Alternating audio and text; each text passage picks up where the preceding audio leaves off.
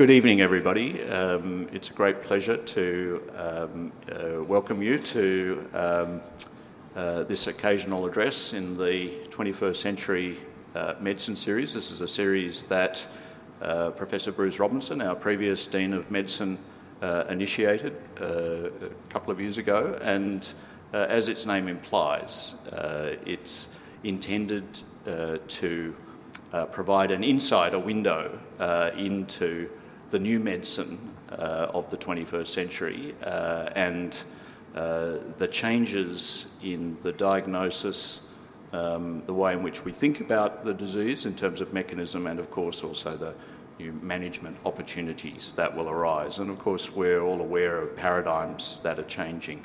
Previous speakers in this series have included um, uh, Professor Chris Semsarian and Professor Kate Steinbeck from, uh, from our institution. Chris, of course, is a molecular geneticist who works in uh, disorders of uh, cardiac development, conduction disorders. Um, Kate is a, an adolescent health specialist. And of course, we had the opportunity um, towards the end of last year to meet with Anne Kelso to talk about the funding uh, situation and where NHMRC was coming.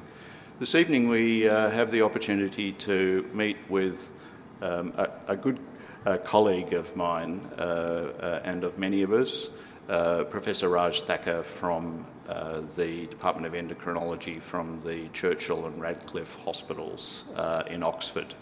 Um, Raj is the May Professor of Medicine. he has over 350 publications, and they include publications in the New England Journal of Medicine in Nature, Nature Genetics, uh, and the Journal of Clinical Investigation, and Lancet, and others. And I think many of you will be aware of, uh, of Raj's contributions uh, through uh, his published work. And he's, uh, we've had an opportunity to talk today, and he's, as you might imagine, he has some very interesting uh, papers currently under review and, and currently about to be sent off. Um, he's won, as you might expect, a significant number of prizes and awards uh, through his career, starting with the Young Investigator Award from the American Society of Bone and Mineral Research, uh, going right through to senior awards, uh, uh professional awards. And, uh, and the fact that it's there in his CV, I think, is a sign to all of us uh, that he actually considered that very early award that was his break, if you like, uh, into uh, the, the field of endocrinology and bone metabolism uh, as a, a, significant step uh, in the pathway because that pathway uh, has taken him to, uh, for example, the Louis V. Avioli Founders Award from ASBMR, that's for a senior scientist, the Dale Medal from the Society for Endocrinology in the United Kingdom, and perhaps you know, um, uh, most excitingly of all, uh, he's recently become a Fellow of the Royal Society. So, uh, Raj, welcome. It's fantastic to have you, you here at the University of Sydney. We're looking very much forward to your lecture and to the opportunity to discussing uh, the lecture uh, at the end. Thank you. So please join me in welcoming.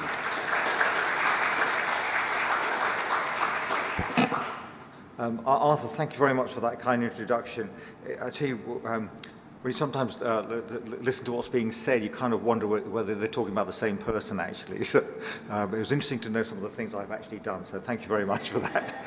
Um, you, have done your homework. Um, uh, it's a pleasure to, to come to Sydney. Uh, when Arthur invited me to give um, uh, this talk about the 21st uh, Century Medicine Lecture Series. How could I refuse Arthur, first of all? But uh, coming to Sydney is always glorious, I find. I, I was saying to Arthur, uh, uh, I, I, don't know how you managed to get work done here. It's so beautiful. Uh, when I left England last night, I think it was last night, but I just got here six o'clock this morning. we had storms, rain, everything else, and suddenly to come to this wonderful sunshine, everything is, is terrific, actually. And Arthur's timed this beautifully because he knows I'm standing up and I can't go to sleep when I'm standing. So I'll, I'll, try and do my best. So the, the talk uh, was uh, about calcium regulation and advances in treatment to fit in with the theme. And I've tried to provide a sort of slightly enigmatic title from rhinos to bones, and I hope that'll become a bit clearer uh, in a little while. But I, I thought what I'd like to do, if that's all right, is to perhaps start off a little bit about calcium regulation uh, because not everybody here will be in the calcium field. Uh, how do we get there? Look at the history of what, what, where we are with calcium regulation, and then where we've taken it from there with the new molecular biology uh, in terms of advances in understanding the biology uh, uh, uh and, and the pathological processes in our patients, and also to see how we can make use of that knowledge for advancement in, in treatments. So it is going to try and cover all of that, and I hope we can uh, manage that, but we'll see what we can uh, do. And of course, my funders are, are, are on there. So let's look at calcium regulation uh, uh, per se. And I'm sure most of you know this anyway, but here's our skeleton uh, over there. And we have in our body about one kilogram of calcium. Well, if you think about it, that is like a bag of sugar. Okay, one kilogram of sugar. But of course, our calcium isn't like a bag of sugar because it's organized into this fantastic structure of the skeleton uh, where 99% of that calcium is. So the question is, how, how, how does that happen actually and what, what, what's sort of happening here? And it's fascinating. And if you think about the skeleton, actually it's the one thing that's going to survive all of us after we have left this earth. If you look at the Egyptian pharaohs and the mummies and everything else, what do we always find? We find this skeleton, okay? We don't find much else. So this is really, really important about us in, in a way, if you want to look at it that way. The, the other thing is, most people think about bone as being a static structure. You know, it's bone is like a concrete pillar, like you see back there, you know. But those of us who are in the field know it isn't. It's actually a very dynamic uh, structure. And you know this. If you break a bone, bone is dynamic, it heals. Okay, and you're having microfractures all the time, they're always healing. And the skeleton I'm standing in today is not the skeleton I was standing in 10 years ago. It's been completely renewed during those 10 years. So there is a very highly organized um, regulatory process that's going on. And how is this sort of happening? Well, of course, it's happening by a number of endocrine and paracrine mechanisms, many of which are being elucidated. And one of the earliest ones that was identified on this is the parathyroid glands, which control the distribution of ionized calcium in the extracellular fluid and what is in the bone over here. And remember that 99% of the calcium is in the skeleton and 1% is in the extracellular fluid. It might be 1%, but I promise you it's vital. If you drop your calcium in the extracellular fluid by a little bit, you'll be having epileptic seizures. Okay, so it's as vital as that. It might be small, but it's vital. So, as I say, it's all controlled by the parathyroid glands are the master regulators of calcium metabolism, and that's been my interest uh, in this field. And the question is, um, what, what, happens now? Just to sort of, before we talk about the parathyroid and the history, as I was already alluding to, calcium regulation is important. If you get a low calcium, uh, you get neuromuscular debility, seizures, tetany, cardiac arrhythmias, and if you get a calcium that's high, you can get kidney stones or fractures uh, as well. So ECL calcium has many physiological roles in maintenance of bone and muscle contraction, etc. So it's, it's really very important. So the parathyroids are the major regulators, and how the parathyroid is discovered? Well, they were actually discovered first in the rhino, and this was uh, it was discovered in the Indian rhinoceros that was at London Zoo. We're talking about 1849. So Arthur was telling me that the, the, the institute here was founded in 1850. This is a year before then, okay? So what had happened was this was in the days of the empire. And uh, in the days of the empire, animals uh, from all over the world came along and they went to London Zoo. And this gentleman here, Richard Owen, who was also FRS, he was a Hunterian professor at the Royal College of Surgeons, had first refusal on any animal that died in London Zoo uh, to dissect it, to dissect it and, and, and glean its anatomy and various things. So Richard Owen was offered the one and only Indian rhinoceros, and you can also tell it's an Indian rhinoceros because they have one horn. The African rhinoceros has two horns. That's why it's Rhinoceros unicornis. Now, so Richard Owen was offered this Indian rhino that had just died in 1849 for dissection, and he said, Yeah, that's great, I'll do that. And in those days, I think things were a little bit more flexible, you know. Uh, so, so, so, imagine this two ton animal, uh, and he decided to dissect it, uh, and he, dissect, he took parts of it uh, home, had a very uh, understanding and patient wife, and thank goodness when he was dissecting all this, it was the winter, because uh, otherwise you can imagine what the stench would have been like as well. Anyway, he dissected this uh, and uh, uh, presented his findings. Um, Uh, uh, uh, at the um, transaction of the Zoological Society in London in 1862. You can tell that there was no pressure there in those days about publishing fast, okay? You know, times were a bit more relaxed. Anyway, he, did, he, he, he identified these glands, and this is the actual specimen that he dissected, and this is in the Royal College of Surgeons in, in London, and the parathyroid is over here. Okay, you can, I, I, put a red circle around it so you can actually see it, but it, it's tiny and it, it, it's sort of there. And the way he reported it was to say, uh, oh dear, this is a problem between Macs and PCs. Uh, the English gets turned to Latin sometimes or some gobbledygook. But basically, he describes it to say that there was a tiny yellowish gland at the bottom of the thyroid, uh, and, and, and that those are the parathyroids uh, that, that, that. I'm sorry about that, but we've got lost something between Mac and PC there. Uh, anyway, so that was the rhinoceros, uh, and it kind of got left uh, for about 20 odd years then. Sandstrom in uh, um, uh, Sweden, uh, in Uppsala, then as a medical student identified human parathyroids okay? What a wonderful thing to do as a medical student. He spent lots of time in the post-mortem room. He needed to get a life poor man actually. But uh, he identified these and reported them uh, there. And it was we didn't know what they did at that time. So in 1891 uh, there was an inadvertent parathyroidectomy done uh, when, when uh, Gley was taking out the thyroid, and the patient died because of tetany and death. And it became clear there was something wrong there, uh, even though you were giving the patient thyroid extract, that they died. And it was about the 1900s and 20s uh, that uh, uh, various work that was done by lots of people in, in Austria and in the USA that showed that parathyroid tumors were associated with bone fractures. And it was in 1925 that Collip actually isolated parathyroid hormone, and that's how we knew. So, you know, quite a long history there of nearly 80 years uh, or, or so.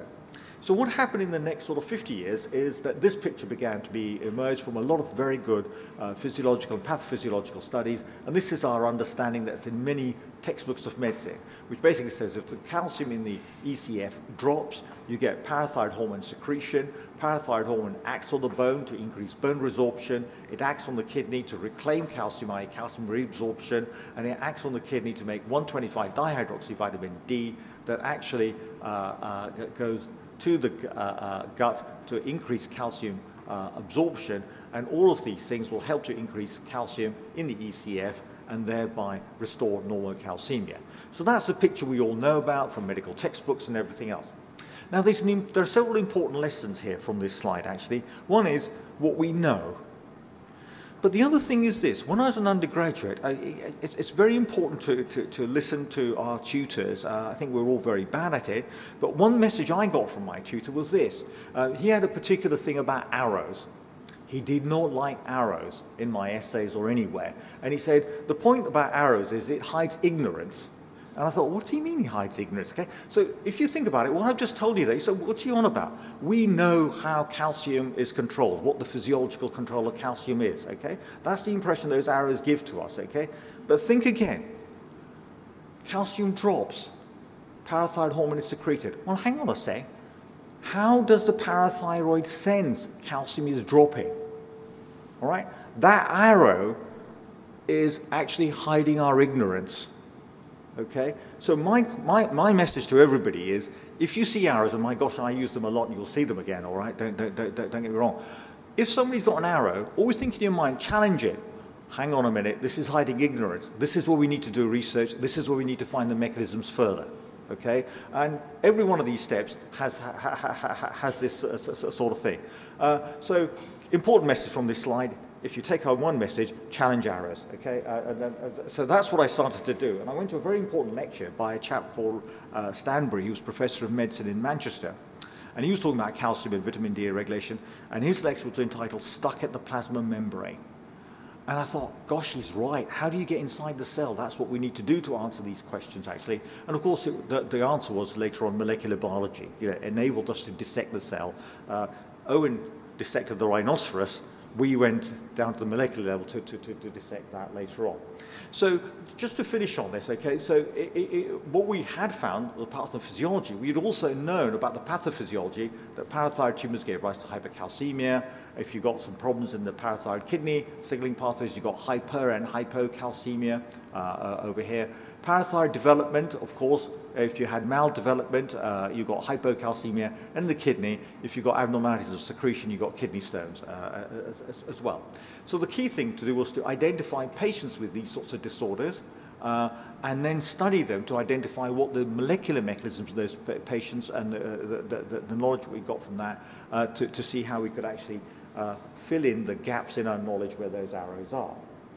And of course, that has happened, and we now know, for example, there are lots of transcriptional factors, receptors, G proteins, cell cycle regulators, scaffold proteins involved in the etiology of parathyroid tumors. We also know that there are other the calcium sensing receptor and G proteins, etc., involved in parathyroid and kidney signaling. We also know in parathyroid development that there are a lot of transcriptional factors that are involved, as well as receptors and chaperone proteins. And if you get abnormalities on those, you do get congenital abnormalities of the parathyroids. And again, we know that there are channels and receptors involved uh, in calcium resorption that give rise to kidney stones.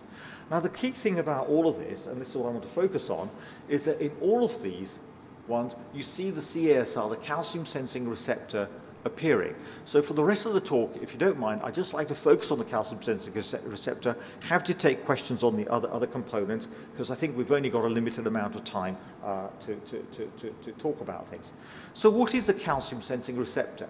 Uh, uh, it's a G protein coupled receptor, so it has a classical seven transmembrane domains. Uh, what it does do is that calcium sensing receptor has this very large extracellular domain. It's quite unique in that amongst uh, receptors. Uh, family C uh, GPCRs have these large extracellular domains. It's got the seven transmembrane domains and an intracellular domain as well.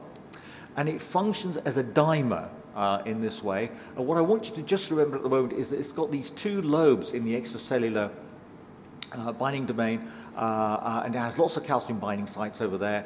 And this cleft here between the two lobes is known as the Venus flytrap domain because it is said to trap calcium in there. Uh, uh so, so, I just want you to tuck that away for, in, in, in, your mind for a while. Its ligands are a number of cations, uh, calcium included, but it could be also um, uh, gadolinium, amino acids, positively charged uh, uh, uh um, polyamines, and antibiotics as well. So perhaps it should have been called a cation sensing receptor as well. And part of this really goes back to its evolutionary origins, where it was a nutrient receptor, and that's why it's so promiscuous in its, its, its ligand it's pretty promiscuous, I'll tell you here and now, in what G proteins it binds to. But because we only have PG rating for this show, okay, I'll stop there on, on, on that one. Anyway, it signals, as I say, it's promiscuous in its ligands and via G proteins, so it, so it signals through G11Q, uh, G1213, GIO, and GS. Uh, and it signals via all sorts of different pathways. And here I've just illustrated one of these, and this is via G alpha 11Q. Uh, it signals via PLC to increase intracellular concentration of IP3, which releases intracellular calcium stores to have effects downstream, either in the reduction of PTH secretion or calcium resorption in the kidney, or in fact non-calcitropic actions such as in insulin uh, over there. So the thing I'd just like to remember for a moment is this, because this will be important for a cellular assay that I'll mention later on. If you increase extracellular calcium, you can measure intracellular calcium as a readout for how the receptor is working. So that's easy. Alter extracellular calcium, read out as intracellular calcium, and if you just remember that for a moment, uh, we'll come back to that, that, that, that in a minute. It has a pivotal role in calcium homeostasis and it's widely expressed uh, uh, in a number of cells, uh, parathyroids and kidneys, but also uh, uh, uh, brain, colon, prostate, pancreas, etc. And it has what we call calcitropic actions, i.e. involving calcium, and non-calcitropic actions, i.e. things that aren't, aren't altering the, the, function of calcium. But for this talk, I'm just going to concentrate on the calcitropic actions because that's where I want to illustrate the principles. Now, the other thing about the calcium sensing receptor, it is like Henry VIII. Now, you may say, gosh, he's really flipped now. Uh, you know, coming from England, all he can think about is history. It's not true, actually. Yeah. So let me tell you what I mean about this. Okay. When I was a student, one of the things that was always sort of said, you know, yeah, you got a gene, one gene encodes one protein, and of course, if there are alterations to that protein, it'll make, give rise to one disease. All paradigms like that are challenged, and we now know that one gene can actually encode several proteins sometimes. And in fact, one protein, like the calcium sensing receptor, can give rise to several different diseases. And the reason why I compare this to Henry VIII is, of course, Henry VIII, until he came on the scene, the belief always was that one king just had one queen. Uh, he decided to change this. We don't need to go into all the reasons for why he did all this, okay? It's, it's, it's, quite controversial, probably as controversial as Donald Trump nowadays, okay? But let's leave that aside for a moment. But, you know, but we know that he went and had six wives, okay? Well, the calcium sensing receptor is better than that, okay? It's got seven disorders, uh, listed over here, and I can tell you an eighth one later on as well, okay? So, so what are these, okay? So these are familial benign hypocalciuric hypercalcemia, where you've got a high calcium and a low urinary calcium, that's what patients have. You can get adult and neonatal forms of primary hyperparathyroidism as well. You can get a condition called autosomal dominant hypocalcemia with hypercalciuria, so it's the opposite of this over here. There's a condition called Bartter syndrome type 5. Uh, there are autoimmune conditions as well, giving rise to the equivalent of that, familial benign hypercalcemia, uh, and some autoimmune hypoparathyroidism as well. Okay, so there are at least seven, and there's an eighth one, and also I'll show you in a moment that you can actually be normal if you have mutations in it. So I'm just going to focus on these four, which are involved with the genetic side of things rather than the autoimmune side of things. So let's look at this first one. This is familial so-called benign hypocalciuric hypercalcemia, FBHH. And it is characterized by the occurrence of raised serum calcium in the patients and reduced urinary calcium excretion. That's the ratio there. Now, here's the thing. It's familial, and it's inherited in an autosomal dominant uh, uh, manner, but you need to be careful. It may not always be familial because some patients may not have a family history because the mutation arises de novo. So, number one, you can take out familial, it's not always there. Benign, well, not so. Patients may develop pancreatitis and chondrocalcinosis and severe primary hyperparathyroidism, so it's not benign. Hypocalciuria, like that, well, actually, only 80% of patients, 75 to 80% of patients will have that relative hypocalciuria. 20 to 25% may not. That's quite a high proportion, actually, so they're not always hypocalciuric. So you can take that out as well. Hypercalcemia. Well, no, not always so. Some patients who've got CSR mutations are normocalcemic. So you can take that as, out as well. So actually, we're not really, really left with anything, are we? So what is this condition, okay? The point I'm trying to make is this. We, as doctors and biologists, want to classify things. Okay? And you know about all that here from here from Botany Bay. That's where a lot of this work started. Okay? Classification. It helps us to understand the world and nature and what's going on. But what we always know as physicians and as doctors is there are always exceptions to the rule. And therefore, that's what we need to bear in mind, okay? You know, so that's why I'm going through that. So, bearing in mind that, that, that it's a good framework, and we define that condition, but not every single patient will, will, will fit into that, and that's what we need to, uh, to, to, need to know. So here we are with this condition. I've got this thing that what it does to the calcium sensing receptor is it causes a rightward shift in the dose response curve, i.e., it causes a loss of function. So let me try and illustrate this a little bit more on a couple of things. So if we look at hyper and hypocalcemic disorders, these loss of function mutations give rise to FHH and neonatal primary hyperparathyroidism. And, let, and I'm saying it's not benign. Just look at this here. Here is a child, three weeks old, little baby. Look at these bones. They're terribly eroded, had a very high calcium, 4 millimoles per litre uh, is, is, is, the SI units that we use. Um, uh, you multiply that by four to, to get it into, into, into 16 grams per deciliter. Very high calcium, and look at these terribly eroded bones. If you don't do something here, this is a life-threatening condition with bone demineralization. This child will get fractures, uh, hypotonia, respiratory distress, and die. That's how dire this condition is. And you're looking at death in a matter of weeks here. Okay? So you've got to do something. So what this child had at the age of four weeks had a parathyroidectomy. Now imagine how difficult that is. I showed you the, those parathyroids from a rhinoceros. Okay? Two tons Imagine the size of a baby and compared to that rhinoceros. How small do you think those parathyroids are going to be? A poor surgeon is going to have to find those. We're fortunate in having good surgeons that I work with who will find them for, for, for us. But if you can buy some time, it's a good thing. But it's really worth doing. So, so here, here she is. At the age of four weeks, she has this. At the age of four and a half months, so three and a half months after this, look at those bones. Healed, she's normal calcemic. This was quite a while ago. This was work done with Beat Steinmann in, at the Kinderspital in Zurich. This child is well. She keeps in touch 20 years later, writes letters every year to say she's well, um, and, and things are fine. So, really worthwhile doing. So, what we do to buy some time now is that we will actually use a drug, a calcium mimetic drug, uh, to, to, to, buy some time if we need some time to get the calcium down uh, so, so, the child can grow up a little bit and we can operate probably at the age of two months or three months if, if, if we can do that. So that tells you the devastation of this condition, and this is due to loss of function mutations. And the gain of function mutations give rise to this condition, autosomal dominant hypocalcemia, the opposite of FHH. Now, what do I mean by these gain and loss of functions? Okay.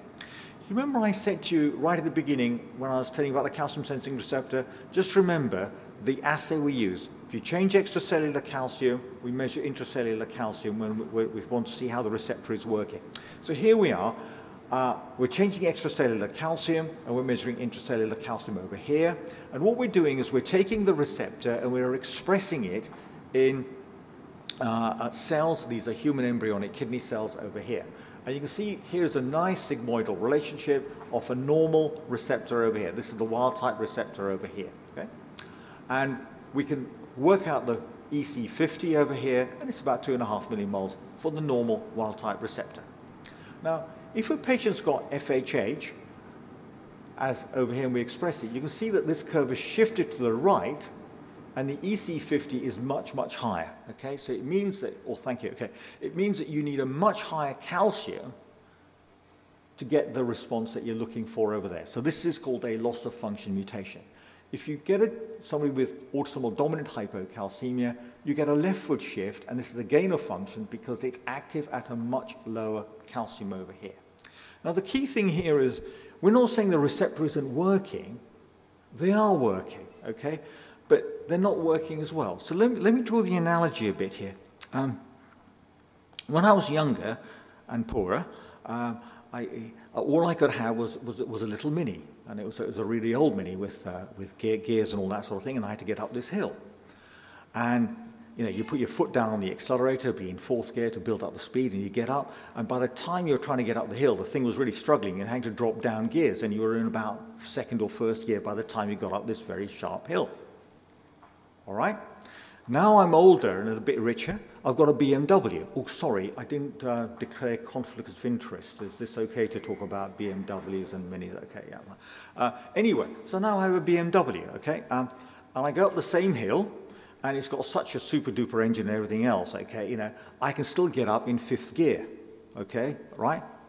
Gain of function. Okay? So in other words, it's a matter of gears and set points and how efficiently that receptor is working. Okay, right? Uh, so, so, so, so it's not that it's not working, it's just how, how it's working is, is what we're talking about.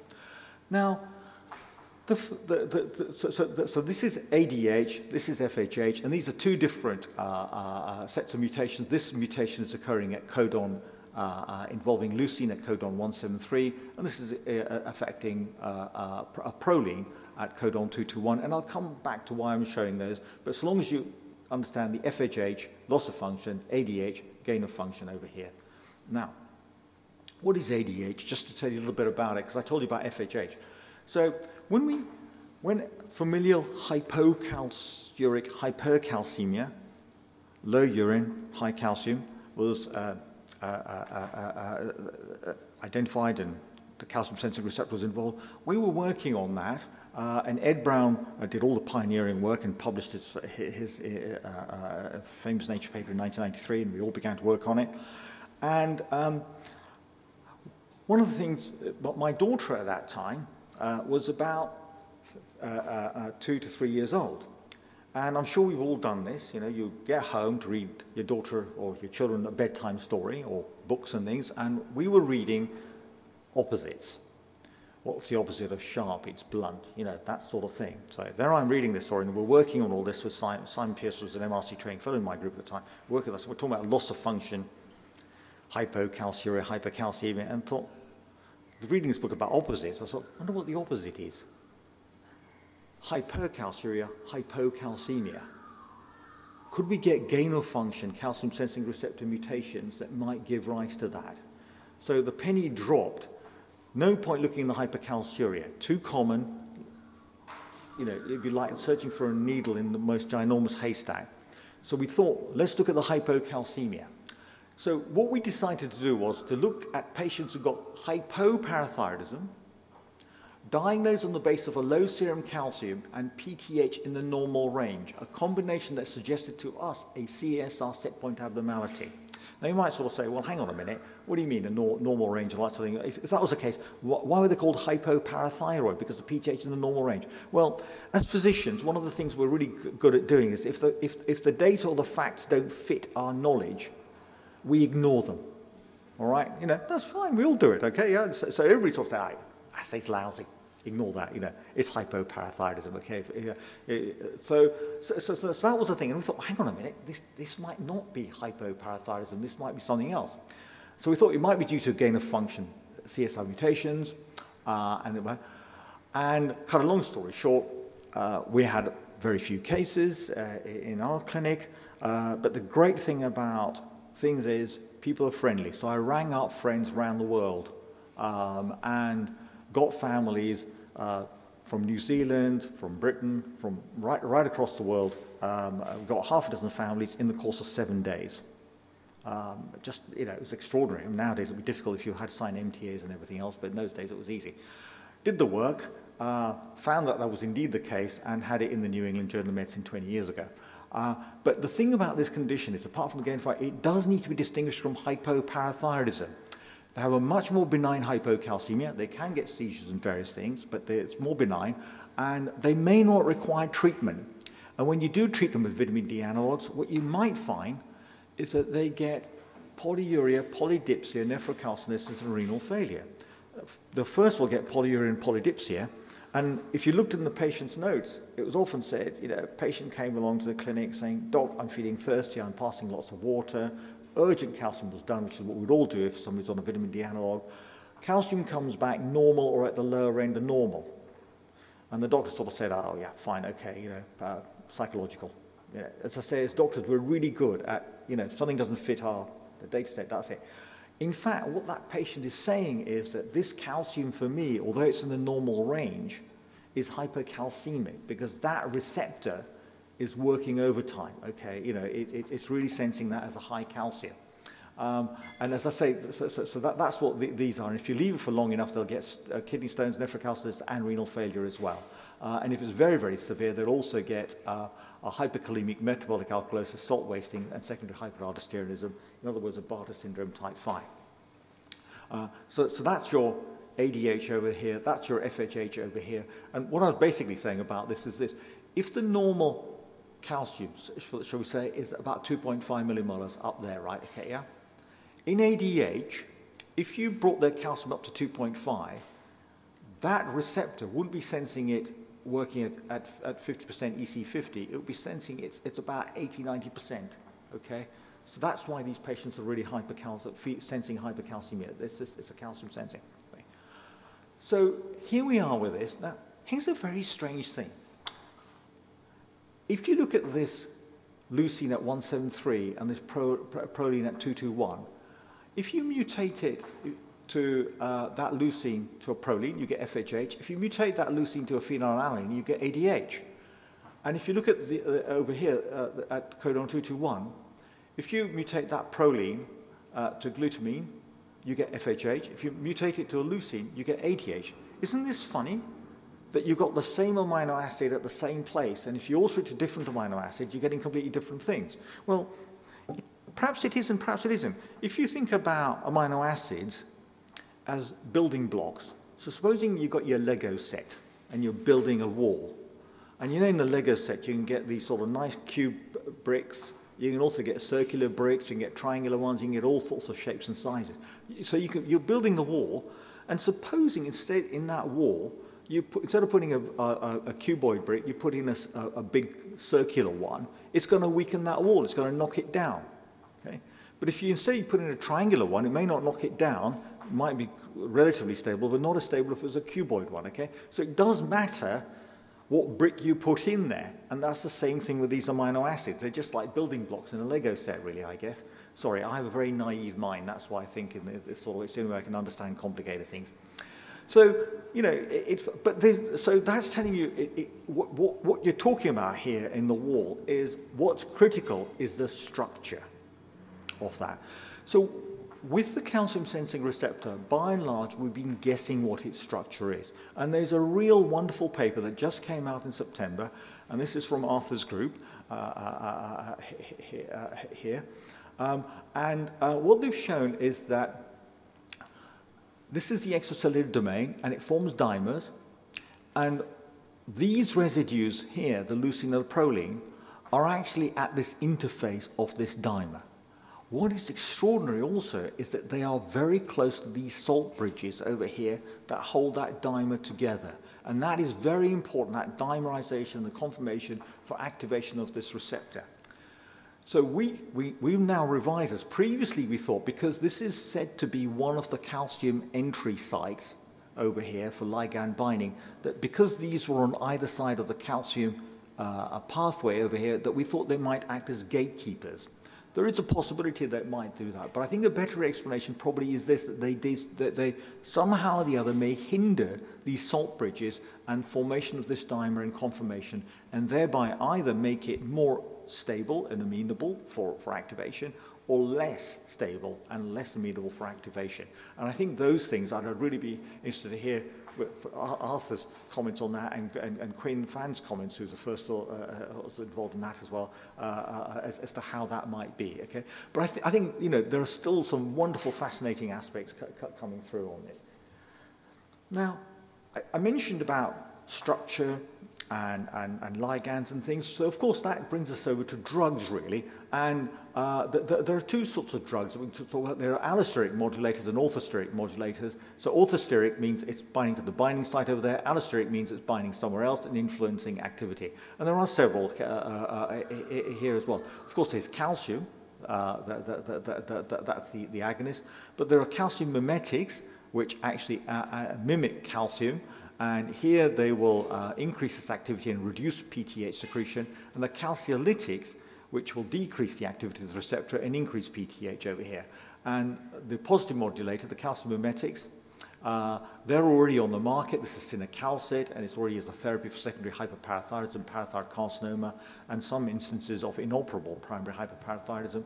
And the negative ones are the calcilytics, uh, this NPS compound, for example, that increases PTH and plasma calcium and is a potential therapy for ADH uh, uh, when it comes about.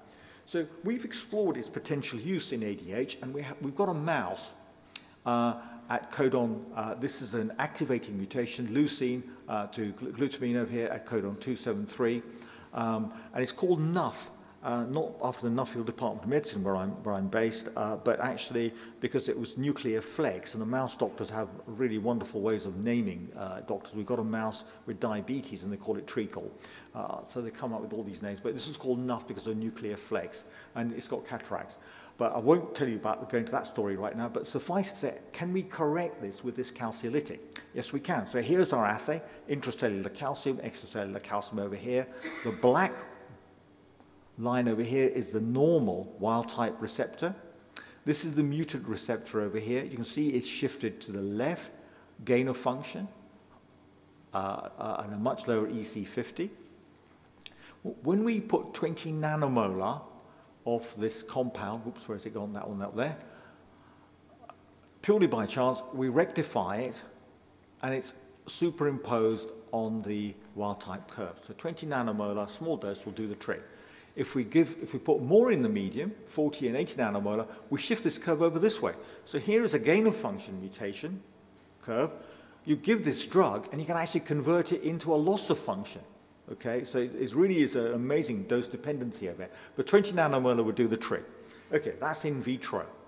Now, we all know you can use things in vitro, but when you go to the in vivo situation, it doesn't work sometimes, okay? So what's happening in vivo? Well, because we had a mouse model, we were able to give it to the mouse, uh, and this was just published last year over here, and what it does is, uh, yes, when you give it, uh, this is the uh, untreated heterozygous nuff-nuff mice, uh, and these here are uh, nuff mice in red given vehicle only, and the blue ones are given the drug, okay? So when you give these mice the, the drug, you can see there's an increase in PTH over here within an hour, comes down again, so it's short acting. And if you look at the plasma calcium in these mice, wow, look at that, comes up very nicely. In fact, it's uh, uh, corrected. We made them slightly hypercalcemic there.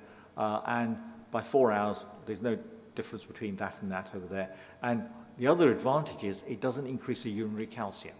So if you were to give this drug to patients, they will not become hypercalciuric and be at risk of renal failure and, and, and, and. And so at the moment, Mike Collins is actually uh, undertaking some early phase uh, trials in patients with ADH uh, with this compound. Now, I'm focused at the moment on the calcium sensing receptor. And um, Arthur waves to me when we're, we're getting there, okay, yeah? Um, and um, uh, uh, uh, what I said earlier on is if you look at patients with calcium sensing receptor mutations, some of them are normal. What I didn't tell you is if you look at patients with FHH, not all of them have calcium sensing receptor mutations only about 65% of patients will have mutations of the calcium sensing receptor, and this is now called FHH1. So the question is, what's happening in the other one third of patients? Well, I've got to tell you the story if I can in a little while. There's FHH2 caused by mutations of G alpha 11, which is downstream of the calcium sensing receptor, and also of this adapter protein 2 sigma subunit uh, over here. So let me just tell you about these uh, uh over here.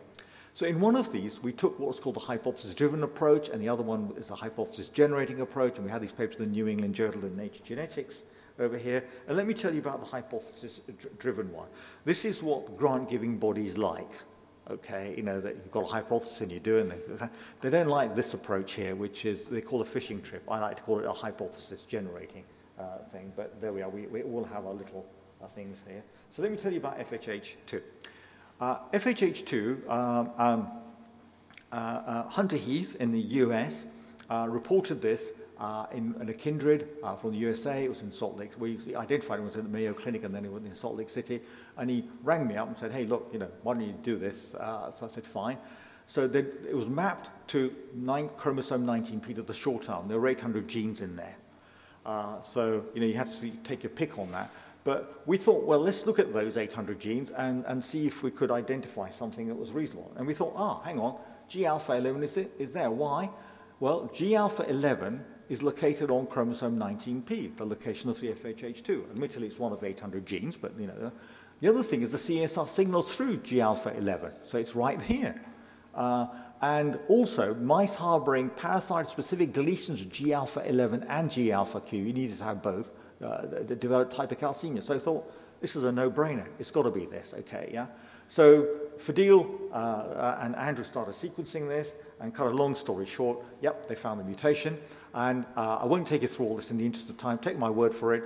It's a three base pair deletion. It's in frame. So instead of in the, in the, in the normal, it's isoleucine, isoleucine, phenylalanine. What you do is you've got isoleucine, phenylalanine, arginine. Okay, yeah, so you've lost one amino acid in, in that uh, thing.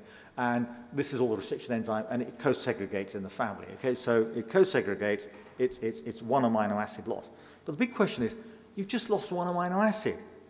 What a big deal. I mean, you know, how come this actually gives rise to this, this, this phenotype? What, what, what's so special about this? Well, we went to the structure to look at it. So the first thing to say is that isoleucine over here is highly conserved throughout species in other orthologs, and it's conserved pretty much in some of the paralogs as well. So evolution thinks this is pretty important?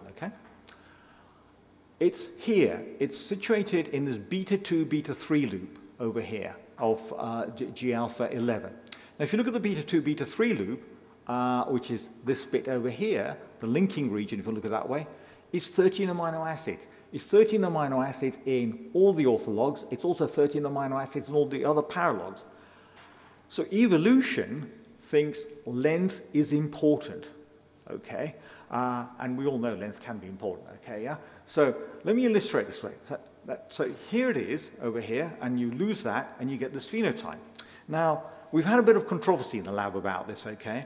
Sarah and I call this a skipping rope mutation, but some people don't like that. I think Fadil and Andrew think it's a bit too trivial, but we need to call it something else. But let, let, let me tell you why I call it a skipping rope mutation. Hands up in the audience, those of you that have skipped.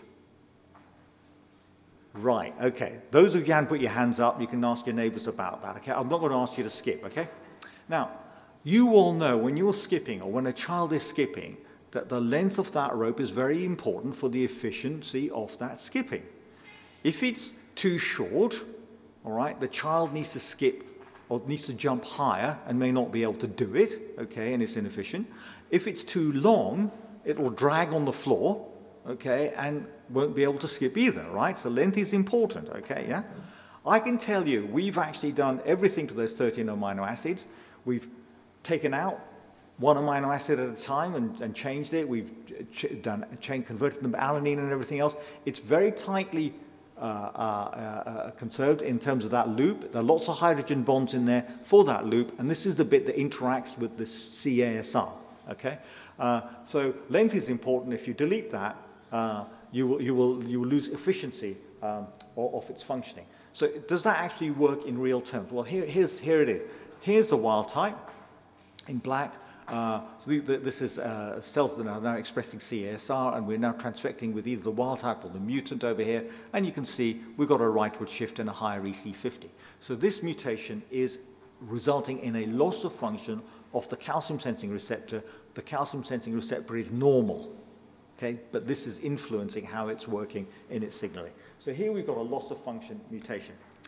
So, of course, we're very naive. We've got a loss of function mutation giving rise to FHH uh, here. So the obvious question is, can we get gain of function mutations giving rise to ADH? So we went to our, our, our, our, pool of patients who got ADH but haven't got CSR mutations. And cut a long story short, yep, uh, we got gain of function mutations here as well. So these are the loss of function mutations, the one I showed you there. There's another one over here as well. And these are the gain of function mutations over here uh, that, that, that, we've got. Uh, and you can see that, that there's a leftward shifter here.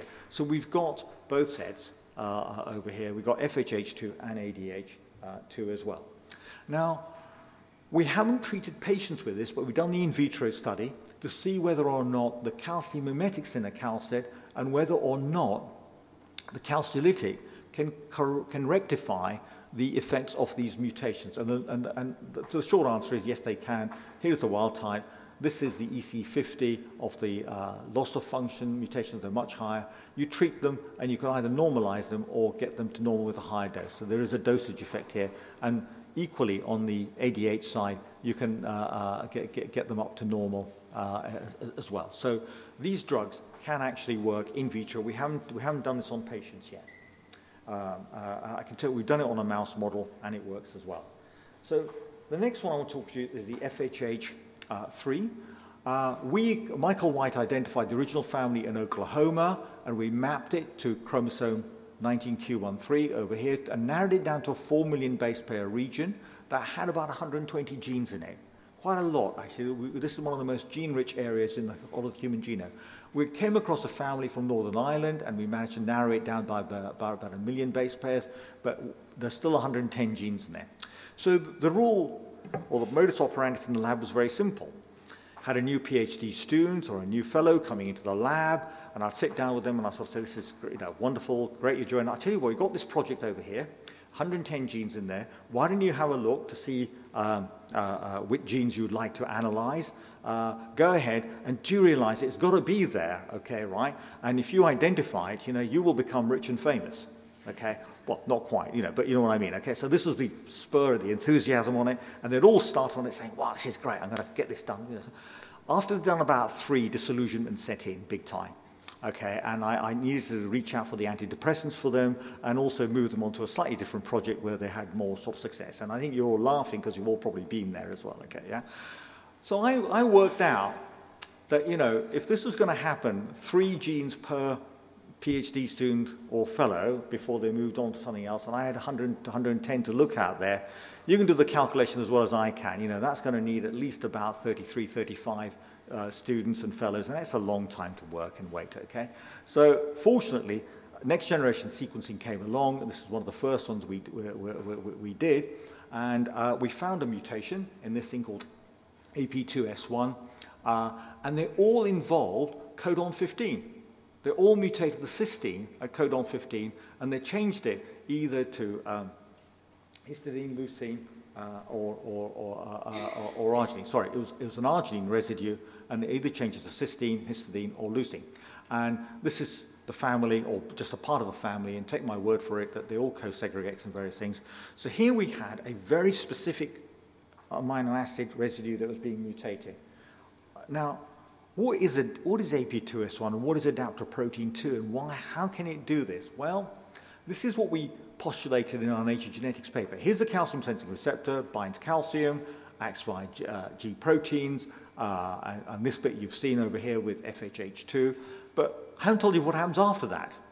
So the receptor is activated, and what, what happens, there, what we need to do, be able to do in, in biology is we need to internalize it and deactivate it. So it binds to beta arrestin, and the other molecule it binds to is AP2, adaptoprotein 2. This is a heterotetrameric complex composed of alpha, beta, mu, and sigma subunits, and it gets internalized into the, to form these clathrin-coated vesicles for um, endosomal uh, processing.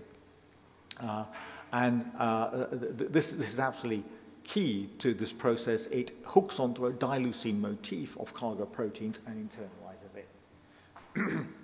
so, if you mutate that, with, uh, and, and showed them this dileucine motif. Here's the wild type, it forms, forms, these polar contacts over here. You mutate that arginine residue, say to cysteine, you lose those polar contacts, so it's not going to be able to hook the dileucine motif uh, there and internalize it. And if you do the functional analysis over here, you can see you've got a loss of function uh, mutation. Uh, what we have been able to do in, in, in addition to that um, is that we've um, uh, got a genotype-phenotype correlation over here where FHH3 is more severe than FHH1. And the other thing is, is that if you look at um, uh, uh, certain mutations in FHH3, again, there is a genotype-phenotype uh, correlation where the leucine uh, mutants are more severely hypercalcemic than the histidine ones uh, over here.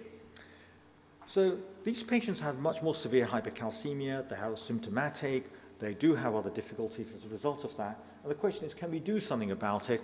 And here we've tried cinacalcet uh, in terms of treatment, and we can actually normalize the EC50 in each one of those mutations in vitro. So what happens when we do it in vivo? And this just came out in the New England Journal of Medicine earlier this year. Here is one patient over here. You can see that uh, this patient had parathyroidectomy, uh, and nothing uh, really happened. We treated them with cinacalcet, and look at that, the calcium really popped down uh, uh, over here. There was some trouble with compliance, but now that the patient's taken the cinacalcet, it's almost normal over there. Uh, this patient came along to us early, uh, treated them with cinacalcet, look, we normalized the calcium, stopped taking the cal cinacalcet, the calcium went up again. And this patient had everything. Pulmonary infusion didn't really do much. Parathyroidectomy didn't do much. Treat them with cinacalcet, and look at that, it comes right down. So cinacalcet in these patients works, bearing in mind that the cinacalcet is binding to the calcium sensing receptor, and you, this mutation is way, way downstream of, of that, and it still works, which is remarkable. So let me just try and summarize things over here. Uh, I, I've, I uh, hope I've shown you that insights by studying disorders of calcium metabolism can, give, can, can, can reveal interesting biology in terms of signaling, uh, with the FHH1 and ADH1 mutations and the FHH2 and the ADH2 mutations due to the CASR mutations and G alpha 11, and also trafficking, which is what AP2S1 is involved in uh, uh, over here. And I hope that in the sort of last uh, uh 40, 50 minutes, what I've done is to take you through an interesting journey uh, from early identifications in the rhino uh, to physiology over here, and now actually trying to fill in our knowledge with those arrows where the gaps are in a number of different uh, areas over here.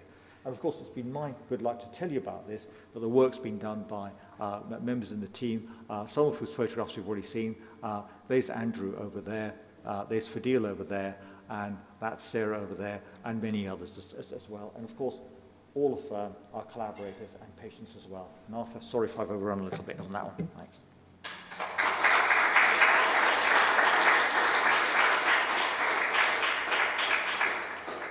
Thank you very much. Raj, thank you very much for a, a, a very exciting and uh, presentation, and uh, a presentation which highlights um, uh, Raj's passion, I think, for solving clinical problems. And in fact, uh, he told me earlier today that uh, one of the things that had animated his research career was um, the need to try to understand what were otherwise uh, very difficult to understand clinical problems. And at the very end of his talk, we saw a spiral staircase, which happens to be uh, at the uh, clinical research labs uh, at the Churchill and Rad- Radcliffe hospitals in, um, in Oxford.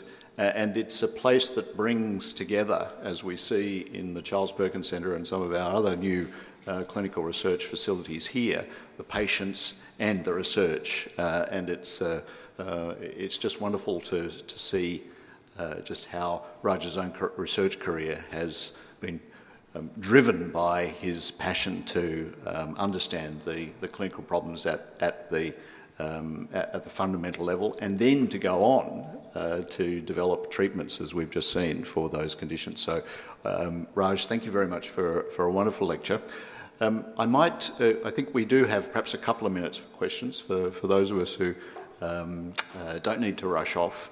The, um, the demonstration of the three different variants uh, of FHH, um, where we have a, uh, an increase in the plasma calcium level and, and a reduction uh, in the urine calcium level, so a, a, disturbance that, that we now know is involved you know, with the calcium receptor and also with the G protein that couples to it and also with the protein that perhaps controls uh, its trafficking. Is there a, a, a, simple way in which we can separate uh, the diagnoses of those conditions based on the analysis that you've, you've, you've done to date? Arthur, I wish there was actually. I think the short answer uh, no, there isn't. Uh, the only clue we might possibly have is uh, the, the severity of the hypercalcemia. Uh, more, it seems to be more severe in those with FHH3, but there is still quite a, statistically significant, but for an individual patient, you can't pick it out. For FHH2, it's very difficult to say. Um, I think there are only three published report, three uh, published uh, mutations in the world literature, um, two in the New England, one from another paper we've, we've got, and there's a fourth one coming. Uh, so it's too, it's too early to say uh, on that, but I, I think you, you can't really tell uh, from the patient. No. Okay, thank you. Are there other, any other questions? Rebecca. Um, so there's a microphone coming. Oh, thank you. With the FHH3, with the adaptor protein inactivating mutation, what happens to calcium sensing receptor expression on the cell surface? Um, that's a really interesting question. Okay, so um, we, we did the study, and what we found was that the CSR plasma membrane expression was increased. So, in other words, the receptor isn't being internalized. Now, that creates a lot of problems, okay? And uh, we're doing some work to figure out what's going on on that. And suffice it to say that what we are saying about the CSR staying at the cell surface is true, but there is something else happening in the signaling that's actually uh, contributing to it. Uh, and I, we're, we're just trying to finish that work now and submitting the paper. Sarah.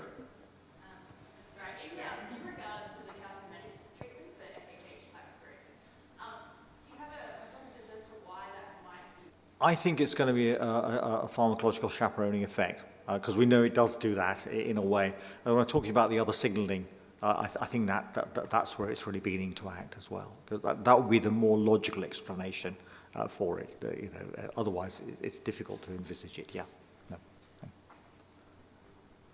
Uh, yeah, hopefully I haven't covered ground because I got here late. Unfortunately, missed most of your lecture, but what I picked up, I just wanted to ask you, thinking a bit laterally, um, uh, calcium uh, in therapeutic uses is often synergistically associated with uh, magnesium and a few other minerals. Just wondered if any of your research in terms of the receptors, you found any synergistic effects of calcium requiring magnesium or boron, vitamin K, the other synergistic factors that are often used in therapeutic uh, uh, uh, uses. Um, I, am just wondering if, if there was any evidence of that. Uh, I think the world's expert is standing on my left on that question, actually, but I, I think it would be fair to say that this thing will sense magnesium as well. uh, and, and, and, and it, it, magnesium acts through this receptor as well. Anything else besides magnesium? Uh, yeah, gadolinium, yttrium, um, strontium, polyamines, any, any, anything that's positively charged, um, uh, amino, acids as well. So, sorry, Kevin, but uh, well, one of the things I said about this receptor, it is incredibly promiscuous about who it holds hands with, and also the G proteins that it couples to. So there's a lot of possibilities to follow through then. Yeah. Okay. Yeah, Thank you. and, and a lot of, lot of different signaling pathways. And I I mean, that, that in some ways sounds crazy, um, of course, uh, but it does belong to uh, uh, the nutrient sensing family of, of G protein coupled receptors. Uh, and in fact, these receptors do have um, roles in sensing macronutrients as well as micronutrients. And, and the critical, uh, the, well, I think there are two key elements to the response um, or, or, to the nature of the differences in the responses. Um, one is what is the compartment that the receptor is actually expressed in because in some situations it's actually expressed in the gut, for example, and so it's actually exposed to macronutrients in, a way that, uh, or changes in the concentrations of macronutrients.